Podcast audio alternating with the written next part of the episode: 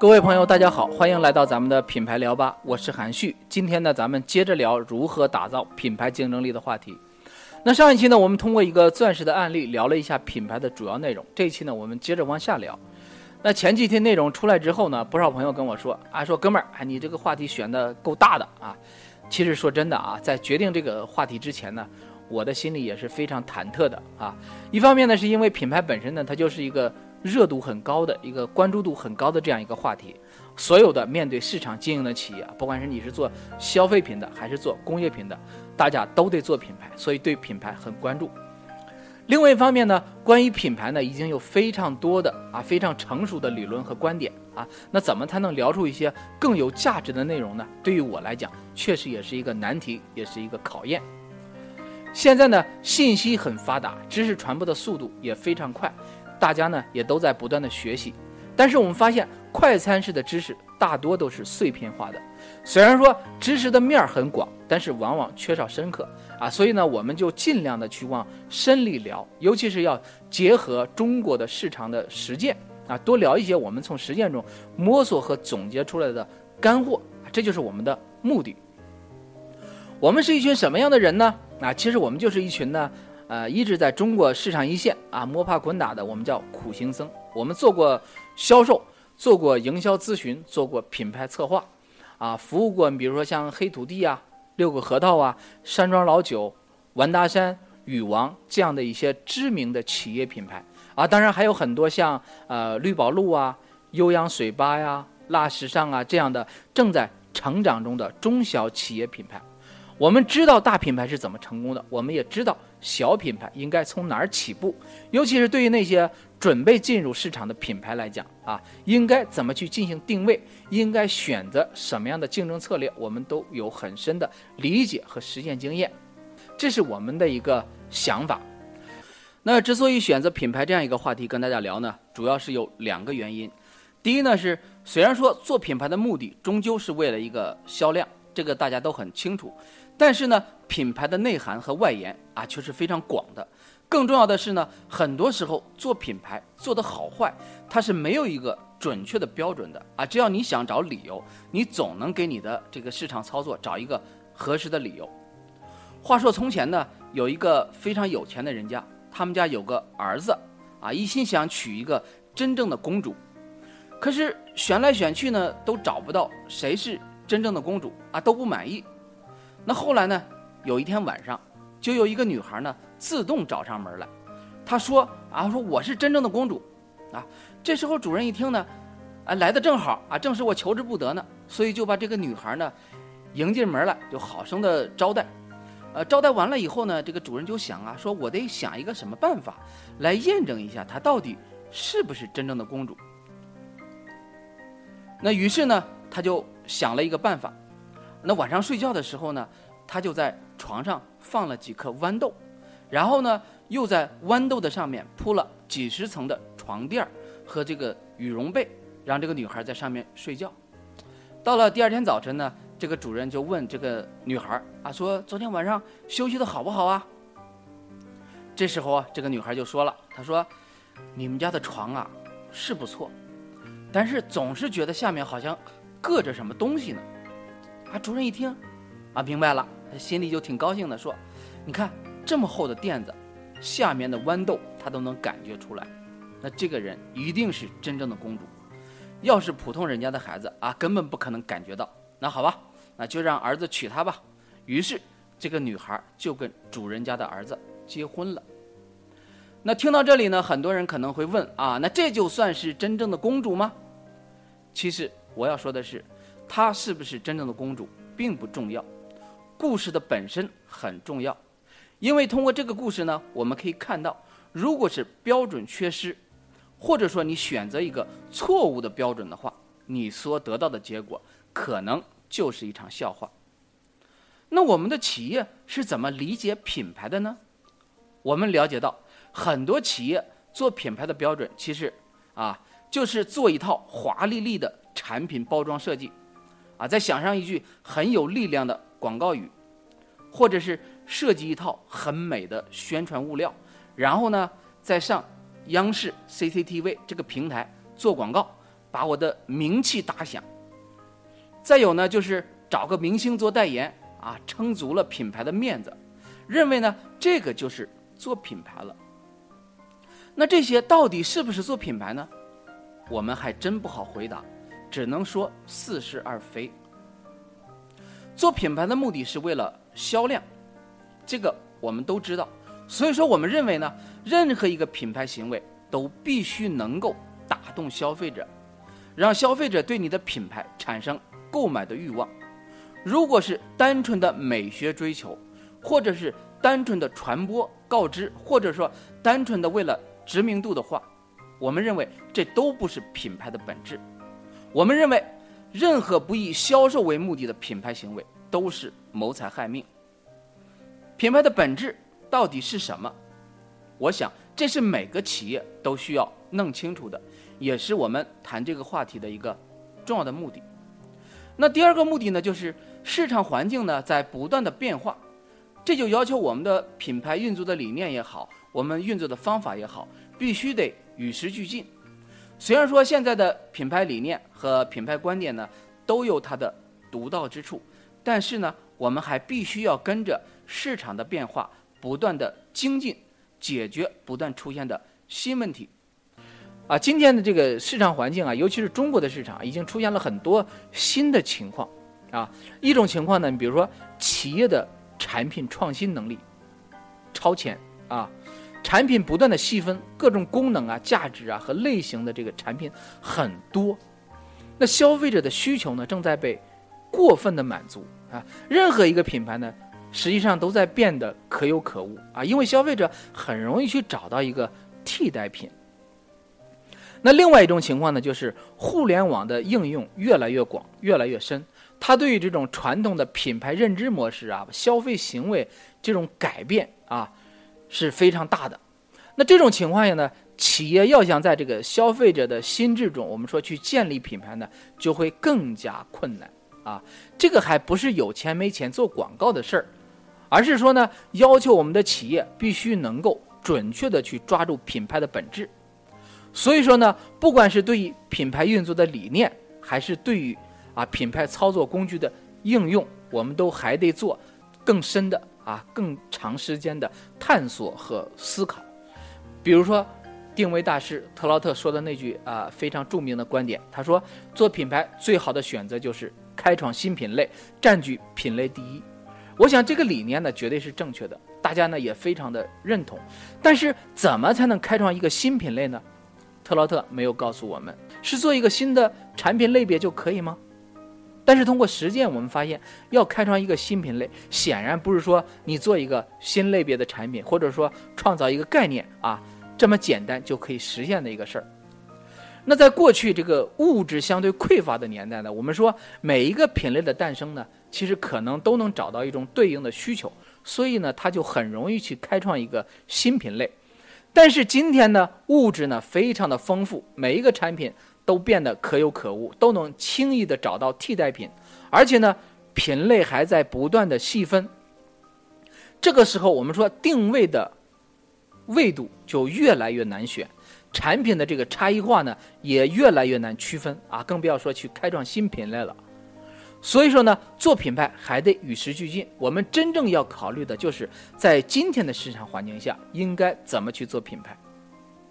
中国过去改革开放的三十多年呢，它是各个行业不断的从计划走向市场的三十多年。那在这个阶段呢，品牌一定程度上呢，它就是靠销量堆出来的，就是只要你能够做出销量、做出规模、做成同类中的老大，你自然就是品牌了。那为了实现销量呢？过去我们企业竞争最核心的两个手段是什么呢？就是广告传播加上渠道运作。这一点呢，在快消品行业体现的最为明显啊，因为快消品行业市场化程度高，而且竞争呢也最充分啊。当然，过去呢靠广告和渠道这两个手段呢，也确确实实呢成就了不少的企业。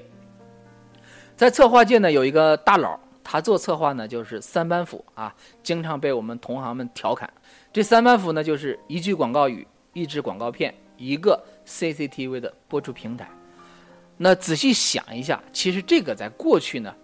是无可厚非的啊。说到这儿呢，有些朋友可能就会问了，啊，说那你说这些手段过去有效，难道说我们现在或者说将来它就没效果了吗？要回答这个问题呢，我想我们还得弄清楚，我们的企业正在面临着一些什么样的现实的问题。啊，第一个问题呢，我们说就是渠道效能的问题，就是渠道的效能越来越低。那什么是渠道效能呢？那就是跟过去相比呢，你花同样的时间、同样的费用去运作渠道，但是实际产生的销量就明显没法比了，这就是渠道效能的下降。那为什么会出现这种情况啊？一方面呢，我们说是因为渠道越来越多元化。啊，渠道数量呢又在不断的增加，它自然呢就对消费者产生了一个分流啊，消费者购买的渠道多了。第二个呢就是渠道里面的竞争品牌的数量在不断的增加啊，这个也对消费者产生了一个分流。虽然说过去很长一段时间，比如说康师傅啊、统一啊、娃哈哈这样一大批的企业，通过这个渠道下沉，靠这种区域竞争获得了市场业绩的这个快速的增长，但是。今天的市场环境跟过去已经没法比了。我们都知道，今天要做市场的，不管是大品牌还是小企业，如果你不做渠道，只有死路一条啊！我想，正是因为大家都在扎堆的做渠道，所以我们看到每级的渠道，每一个终端，同一个品类的品牌数量都是超负荷的。我就曾经在一个县城啊一百多平米的一个便利店里面啊，看到同时这个店里面有十五个。植物蛋白的品牌在卖，这时候其实不管是店老板还是消费者，他都不知道该怎么选择的，啊，所以这种情况下，我们再靠渠道下沉，靠这种渠道竞争，来获得这个市场竞争优势的这种可能性就越来越小。相反的呢，是我们看到渠道下沉和渠道竞争的这个成本却在越来越高，啊，这个人力成本呢就是最大的一项。那在这种情况下呢，渠道竞争优势呢，我们说就很难去形成。这时候呢，实际上消费者又掌握了选择的主动权，啊，价格成了一个关键的竞争因素，品牌呢也成了一个关键的竞争因素。当然呢，也会有人说啊，你说的那是呃传统渠道，呃，现在互联网发展这么快，我们做电商啊，可能就不会面临这个问题。那事实上真是这样吗？啊，这个我们还得从消费者网购的心理动机上啊，去考虑一下的。那那消费者为什么会选择网购呢？啊，一是因为产品丰富，啊，第二个呢就是购买方便，啊，第三个呢就是认为价格比较低。那消费者都在网上去扎堆儿去，那这种网购扎堆儿呢，它一定会带来一种情况，就是上游企业和品牌一定也会在网上去扎堆儿去。那这样一来，网络渠道跟线下渠道其实本质上就不会有什么区别了，啊，最后呢，大家还是只能拼价格，拼到没有利润为止。那这是一种恶性的循环，所以说呢，最终靠的还是品牌，就是靠品牌的价值呢去带来溢价，去支撑你的高价位，靠品牌的竞争力呢去吸引消费者。那品牌呢，就是产品和消费者之间的一个直通车啊。企业要做的最大限度的就是把消费者的产品搜索转化成对品牌的搜索，这样我们才能获得市场。所以说呢，营销就必须回归到品牌竞争力的打造上。第二一点呢，就是产品的差异化空间越来越小，消费者而且对于。品牌差异的这种关注度在不断的降低，啊，我们都知道呢，差异化呢是品牌脱颖而出的一个关键。那随着这种产品开发能力的提升，新产品越来越多，做出差异化的这个空间呢，其实就越来越小。更重要的是呢，就是模仿者在不断的跟风，啊，过去这个是小企业的专利，那现在很多大企业也都这么干，啊，比如说我们服务的。绿宝路饮品，啊，虽然说通过创新，成功的推了一款至阳原浆，啊，结果不到半年的时间，我们看市场上到处都是一样的产品，啊，不管是包装、品质还是概念，都很难逃脱被模仿这样一个命运，啊，特劳特也说了，说你只要你想找差异，你总能找到，但是我们就发现了，消费者的这个大脑的容量呢也是有限的。那企业当然可以选择不同的角度去塑造你的差异化，但是消费者根本就不关心。我们就拿植物蛋白行业为例啊，虽然说现在有很多概念，比如说细膜呀、石墨呀、原浆啊啊这些概念很多，但是呢，在消费者的眼里面，他怎么区分产品？啊，除了价格、包装风格，剩下的就是原料啊，就是看你是核桃还是杏仁儿。那好吧，那你说我们可不可以去开创一个新的品类呢？啊，特劳特说了，说只要开创一个新品类，然后占据这个品类第一，你就一定能够获得竞争优势，一定能够成为品牌，啊，所以我们经常看到企业在宣传中说，啊，我们要做某某行业的第一品牌，我们是某某品类的开创者等等，啊，这样的口号，啊，当然说口号可以这么喊，啊，吹牛不纳税，也不用负法律责任，但是呢，很多时候。结果就是在忽悠消费者、忽悠经销商，这是第二种情况。那第三种情况呢？就是我们的传播环境越来越复杂，它的专业度要求越来越高。我们今天正在处在一个互联网的时代，每个人都是自媒体啊，这这个呢就是一种常态。那什么是自媒体呢？自媒体的意思就是每个人都有发布信息的自主权。也有接收信息的自主权，你不能强迫我，啊，这就是互联网跟传统媒体最大的区别。那过去企业靠一个 CCTV 平台啊就可以成名，但是现在消费者的媒体消费习惯变了，随着生活节奏越来越快啊，每一个人的时间呢就越来越碎片化。那移动终端呢正在成为一个重要的信息端和媒体端，同时呢，我们看到传统媒体还在不断的提价，我们的。传播成本也在不断的去提升。那过去做传播呢，是一群人集中起来啊，等着你拿这个机关枪去扫射。现在我们做传播呢，都是一群人分散到各地各个角落，你得先发现他们，然后呢，拿着狙击枪呢，一个一个的去瞄准，这就是最大的差别。所以说呢，品牌的传播难度就越来越大，要求我们。建立品牌知名度和影响力的这个技术含量呢，就得越来越高。那总之两句话：常态化的渠道运作效能会越来越低，品牌竞争力会变得更加重要。要打造品牌竞争力，技术要求越来越高，关键是精准，就是定位要精准，内容要精准，渠道要精准，消费者也要精准。这就要求我们做品牌呢，不能流于表面，必须深刻。理解，而且要抓住品牌的本质，才能更加精准，才能更加有效。好，这一期关于打造品牌竞争力的话题呢，我们就先聊到这里。下一期咱们接着聊。更多关注我们的观点和动态呢，您可以通过以下几种方式。第一种方式呢是微信搜索“正直正行品牌管理机构”并进行关注，您就可以持续收到我们的观点分享。记住是正确的正，认知和行动的知行两个字。第二种方式呢是手机下载荔枝 FM 的客户端，搜索品牌聊吧，记住是聊天的聊，酒吧的吧，您点击关注就可以了。当然了，你也可以直接在新浪微博中搜索并关注正直正行品牌管理机构，或者是直接的 PC 登录我们的官方网站三 W 点 ZXBRAND 点 COM 进行了解。好朋友们，我们下期见。